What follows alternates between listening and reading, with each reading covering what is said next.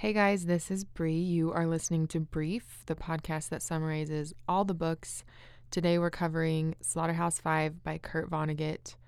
I'm really excited about it. It's my favorite Kurt Vonnegut book. It's weird and it's awesome and it's tragic and I just love it. In this episode, we're going over major characters, context and overview, and we'll cover chapters 1 through 4. Okay, context and overview. Kurt Vonnegut was born in 1922. He died in 2007. He was raised in Indiana and attended Cornell University. He has written 14 novels. This is his best selling novel for sure. Some background on him he enlisted in the U.S. Army in 1943 and was deployed to Europe to fight in World War II. He was captured and was held as a prisoner of war during World War II captured by Germans at the Battle of the Bulge. So he was captured and taken to Dresden, Germany. He was kept in a slaughterhouse, and the address was Slaughterhouse 5, which is why we have the name of this book. But he and the other soldiers that he was with were kept in a meat locker under the slaughterhouse, and that's how they survived the bombing of Dresden.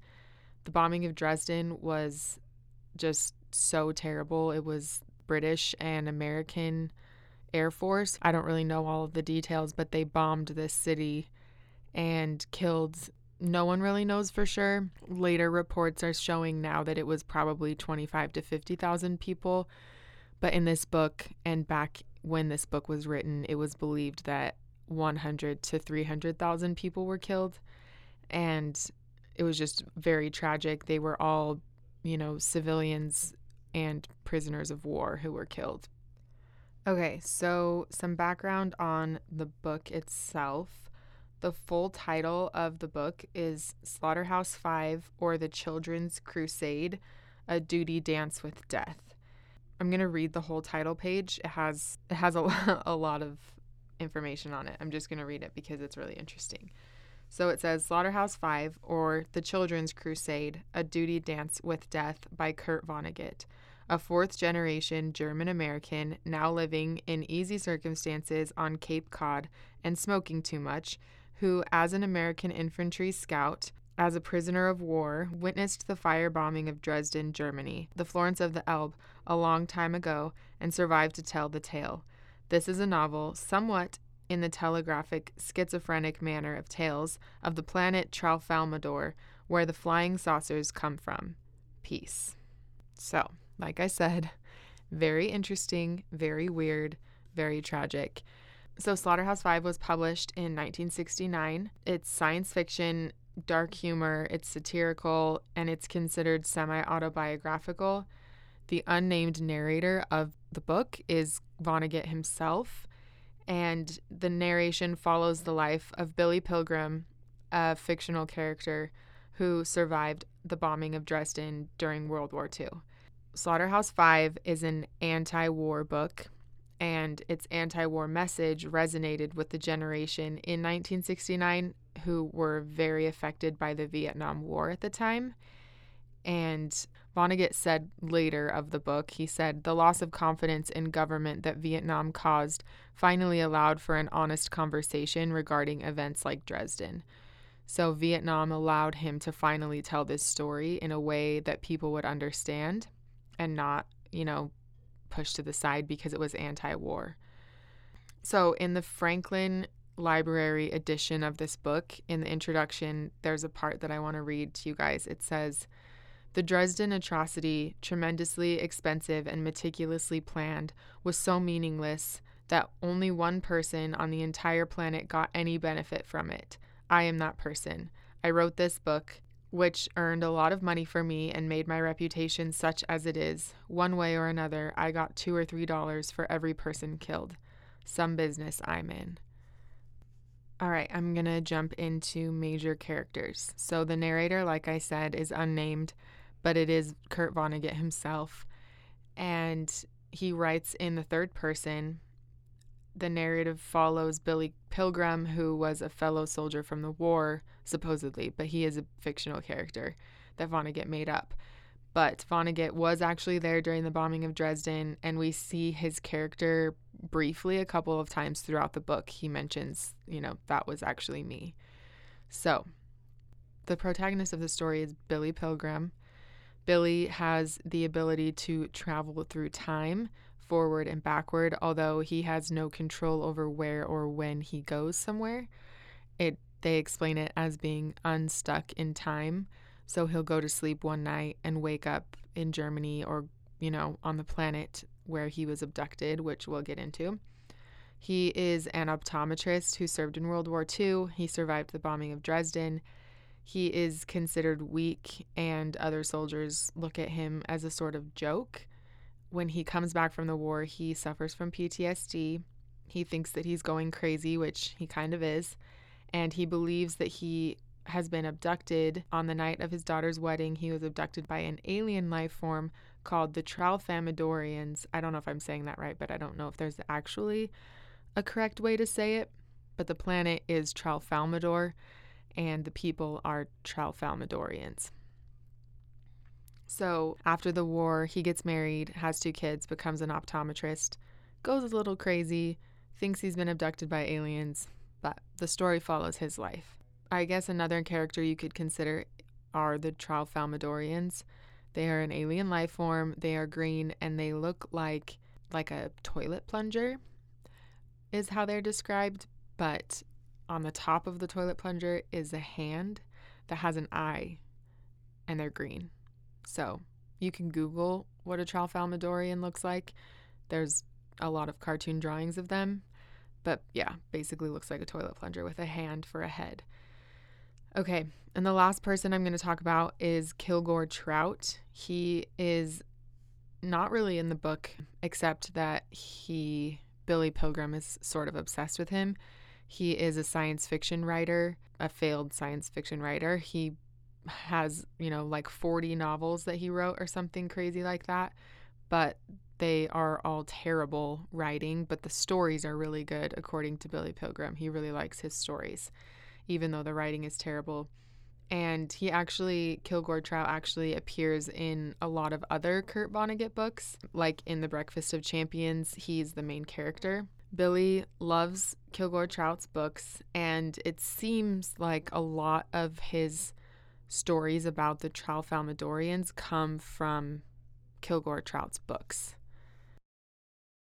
Okay, the themes in this book I'm just going to mention briefly here are death, war, and time. Those are the themes I'm going to talk about in the end. Okay, so now I'm going to jump into chapter summaries. Chapter 1 opens with this line All this happened more or less, which from the beginning tells us that this narrator is a little unreliable, but more or less all of this happened. So, this first chapter is a sort of preface to the novel. The narrator, Kurt Vonnegut, is telling us how he came to write this story and his own experience in Dresden and how he's been writing about Dresden ever since he left, but this is the first time he's actually made a novel out of it. In 1967, more than 20 years after the bombing of Dresden, Kurt Vonnegut travels back to Dresden with his friend from the war, Bernard V. O'Hare. They make friends with a taxi driver who takes them to the slaughterhouse where they were kept in Dresden. The taxi driver's name is Gerard Mueller, and they talk to him about communism. They find out that Gerard's mother was incinerated in the Dresden firestorm. And this is the first time that Kurt Vonnegut uses the line, so it goes. And he uses this over and over throughout the novel. Anytime any sort of death is mentioned, whether it's a person or an animal, he says after, so it goes. This phrase seems to come from the planet Tralfamadore and how they believe in time, their theory of time and death, which you'll find out later. But anytime death is mentioned, the narrator says, so it goes. So Vonnegut tells us in this chapter how difficult it was for him to write about Dresden he thought it would be very easy to write about because all it would require of him was to just report on what he'd seen, and he thought that this book about Dresden would be a masterpiece. But when he sat down to write about Dresden, no words came to his mind. That was a long time ago that it happened. So now he thinks, you know, now he's saying, this story is what happened to me, but my memory is old and unreliable. And he calls his memory of Dresden useless. That's another way of him being like, hey, I'm actually an unreliable narrator. I was there, but it was a long time ago. I don't remember. I'm old. So Vonnegut says that people always ask him what he is working on, and he always says a book about Dresden. And one man asked if it was an anti war book, and Vonnegut tells him it is, and the man told him he might as well write an anti glacier book. On page three, he says what he meant, of course, was that there would always be wars, that they were as easy to stop as glaciers. So the older he got, the more nights he stayed up drinking. And he talks about how he used to drunk dial his old friends and old girlfriends late at night using the telephone operator. So it's like a 1960s drunk dial. He would pick up the phone and ask the telephone operator to be connected to a certain person.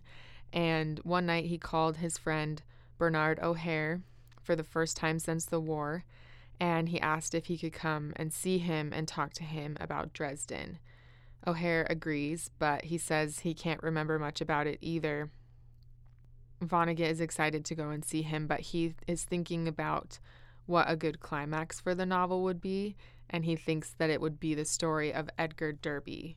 It says on page five the irony is so great. A whole city gets burned down, and thousands and thousands of people are killed, and then this one American foot soldier is arrested in the ruins for taking a teapot, and he's given a regular trial, and then he's shot by a firing squad. Anyway, he creates a detailed outline of the story on wallpaper with different colors for each character and lines connecting them, and it was beautiful, but no writing came from it. And he talks about his life after the war, which he did a variety of things. He was an anthropology student, a police reporter, a PR man for General Electric, he realizes how little people know about Dresden, and he finds out that Dresden is actually still classified as top secret. He can't figure out who they're keeping it a secret from and why. So in 1964, he goes to visit his friend Bernard V. O'Hare. Bernard's wife, Mary, doesn't like Kurt Vonnegut at all, and it's very apparent that she's angry at him for something. And she finally reveals that she doesn't want him to write about Dresden and portray the soldiers as men when they were really just babies. She doesn't want it to be another puff piece, glamorous about the war, where the movie version will star Frank Sinatra or John Wayne. She believes that wars are partly encouraged by books and movies. So Vonnegut promises Mary that he will not glorify war in his writing and he'll call the book The Children's Crusade, which Remember, the full title is Slaughterhouse 5 The Children's Crusade. So, a couple years later, he gets a book deal, and the first book will be his Dresden book. He gives the book to his publisher with a note. On page 19, it says, It is short and jumbled and jangled, Sam, because there is nothing intelligent to say about a massacre. Everybody is supposed to be dead, to never say anything or want anything ever again. Everything is supposed to be very quiet after a massacre, and it always is, except for the birds. And what do the birds say? All there is to say about a massacre things like Poo-tee-weet. In the end of this chapter, Vonnegut recounts a night he spent in a Boston hotel on his way to Dresden. He recalls that time seemed to be distorted that night. It would not pass, it just stood still. On page 20, he says, There was nothing I could do about it. As an earthling, I had to believe whatever clocks said. So he reads the Bible beside his bed, and he reads about Sodom and Gomorrah, and he likens himself to Lot's wife. So, short version of the story of Lot's wife is basically that they were commanded by God to leave the evil city of Sodom and Gomorrah and never look back. And God tells them, when you leave, don't even look back, or I'll turn you to a pillar of salt. So they flee, but as they do, Lot's wife turns back and looks longingly at the city she didn't want to leave. And as God promised, she's turned to a pillar of salt. Vonnegut thinks about this and he respects Lot's wife. He says on page 22, I love her for looking back because it was so human. He says that people aren't supposed to look back, and he isn't going to anymore. He says he's done with the war book, he's not looking back, and he says on page 22, this one is a failure, and it had to be, since it was written by a pillar of salt. And he says that it begins with Billy Pilgrim and ends with birds saying Poo-tee-weet. Chapter 2 opens with this line Billy Pilgrim has come unstuck in time. So, like I said, Billy travels randomly through time. The narrator says that he goes to sleep as a widower and then wakes up on his wedding day. He is constantly afraid of walking into another time. He never knows where he'll wake up or what he'll walk into. Billy was born in Ilium, New York in 1922. He started optometry school before he was drafted into World War II. And while he was away at war, his dad died in a hunting accident. The narrator says, so it goes. Like I said, this is said throughout the novel over and over again anytime someone dies. And we find out later that it's a phrase Billy learned from the Tralfamadorians. So during the war, Billy is taken as a prisoner of war by the Germans. He was saved and discharged from the army in 1945. He became an optometrist after the war. He married Valencia, who is the daughter of the president of the optometry school. So he married wealthy. He suffers heavily from PTSD after the war. He has a nervous breakdown. He is treated with shock therapy. He has a wife and a son and a daughter. His daughter is named Barbara. She married an optometrist, obviously. His son is Robert, and he fought with the Green Berets in Vietnam. In 1968, Billy survives a plane crash. He and the co pilot are the only survivors. During his recovery, his wife dies in an accidental carbon monoxide poisoning. So it goes. Billy's daughter visits him every day after this. One night, Billy escapes to New York City and he reports to a radio show in the middle of the night that he was abducted by aliens in 1967 on the night of his daughter's wedding. He says that he can travel in time, that he was taken to the planet Tralfamadore by its people, the Tralfamadorians. And on page 25, it says, displayed naked in a zoo. He was mated there with a former Earthling movie star named Montana Wildhack. So that's his story. His daughter Barbara goes to get him. She's super concerned about him because obviously he's going crazy, but he insists that it's all true. Billy writes to a local newspaper about his abductions. His letter was published. So, in the article, he wrote about how the Tralfamadorians abducted him. He describes them as looking like toilet plungers with a hand on top that had one eye. On page 26, it says the creatures were friendly and they could see in four dimensions. They pitied Earthlings for being able to only see three. Billy hopes that his knowledge of time will help other people understand. And he says that time to the Tralfamadorians is fluid. So when a person dies, they're not really dead because they're alive in the past. On page 27, it says, All moments, past, present, and future, always have existed, always will exist. So, what they mean by this is that a dead person may be dead in this moment, but they are very much alive in plenty of other moments. On page 27, Billy says, Now, when I myself hear that somebody is dead, I simply shrug and say what the Tralfamadorians say about dead people, which is, so it goes. So, Billy believes that this knowledge will help comfort many people who have lost loved ones, and he tries to talk to his daughter about it, but he fails. At the time, he's only 46, but his daughter thinks that he is senile. She, she says to him, If this is all true, why did you never mention it before the plane crash? And Billy says, I didn't think the time was right. So, Billy's first experience getting unstuck in time was in 1944 during the war. This was before he was abducted because obviously his coming unstuck in time had nothing to do with his abduction. That's what he says. So, Billy entered the army in South Carolina. He was trained as a chaplain's assistant, so a preacher's assistant. He was not given a weapon or any really war gear at all. He was never supposed to be on the front lines. The narrator talks about the umpires, the umpires in the war, and these were the men who would come giving news on what was happening. On page 31, it says, There were umpires everywhere, men who said who was winning or losing the theoretical battle, who was alive and who was dead.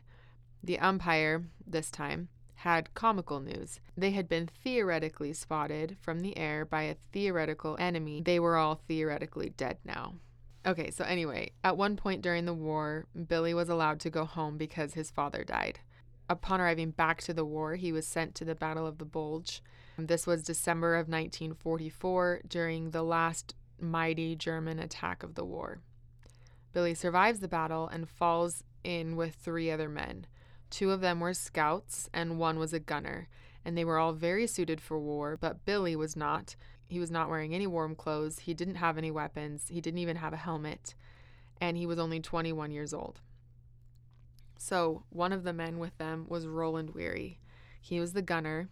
He is a terrible person. He's not nice, but he keeps saving Billy's life in hopes that he will gain recognition for it. Sadly, Billy is not too concerned with surviving at this point. Roland Weary is only 18. The narrator describes his childhood as unhappy. On page 35, it says Roland was unpopular because he was stupid and fat and mean and smelled like bacon no matter how much he washed. He was always being ditched by people who did not want him with them. So, this is obviously a theme in his life being ditched, and it makes him very awful to deal with. He's always trying to make sure that he doesn't get ditched by anyone. And so he becomes friendly with people for a while and then he beats the shit out of them and ditches them before they can ditch him.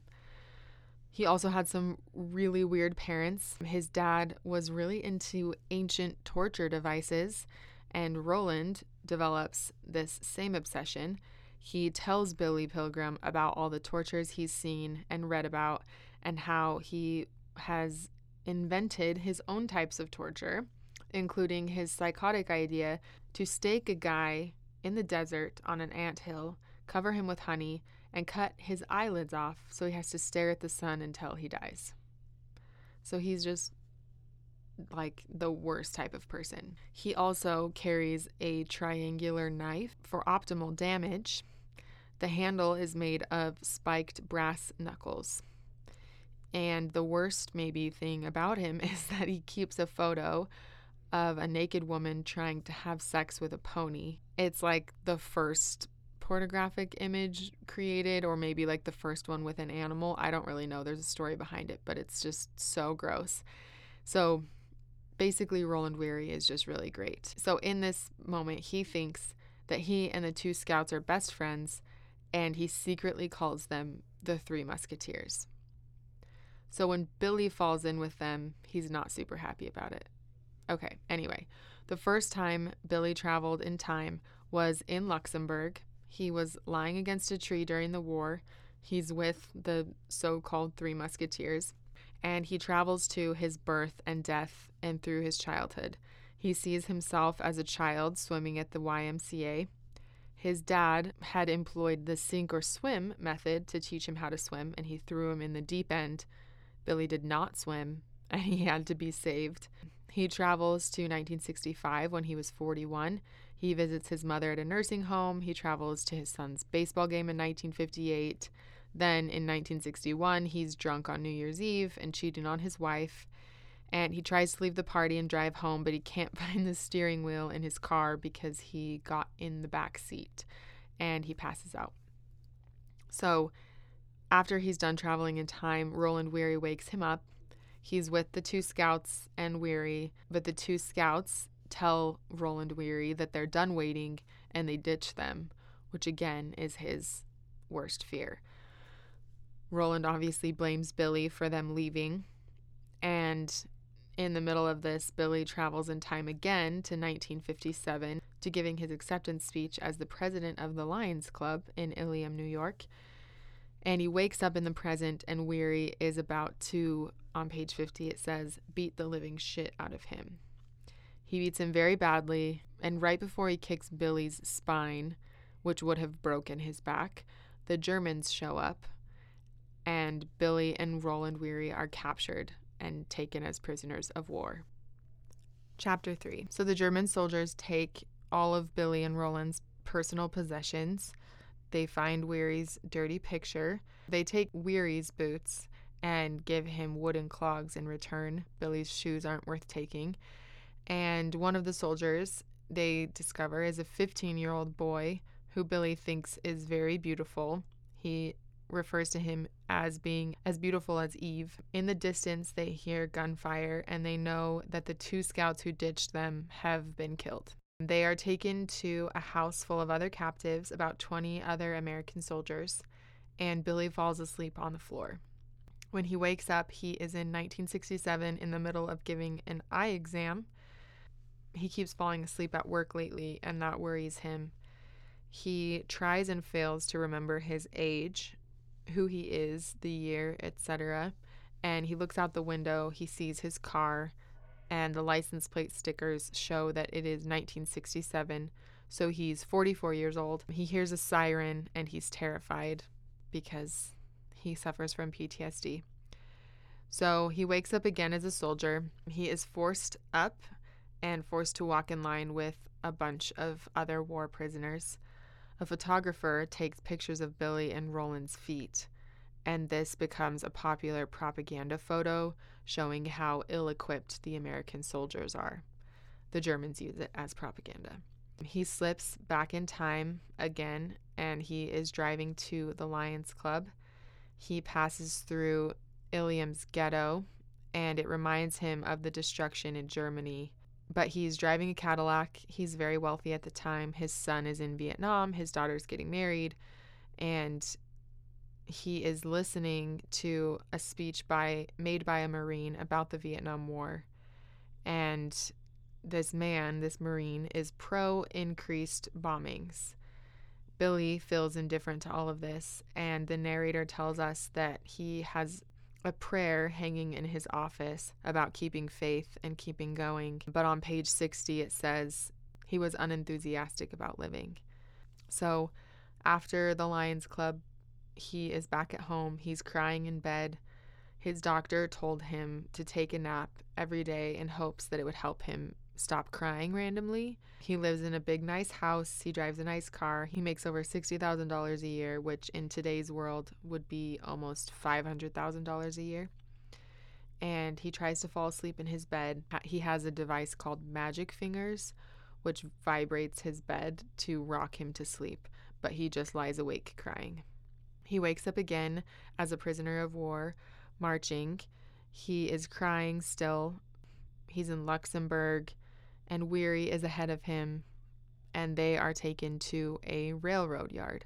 He is in line with tens of thousands of Americans now, so they walk all the way from Luxembourg to Germany. Soldiers are placed in boxcars and they'll be taken into the heart of Germany. The Germans sort the sort all the soldiers by rank, so Billy and Weary are separated. An American colonel who was also captured who has gone a little crazy. His name, or what he calls himself, is Wild Bob.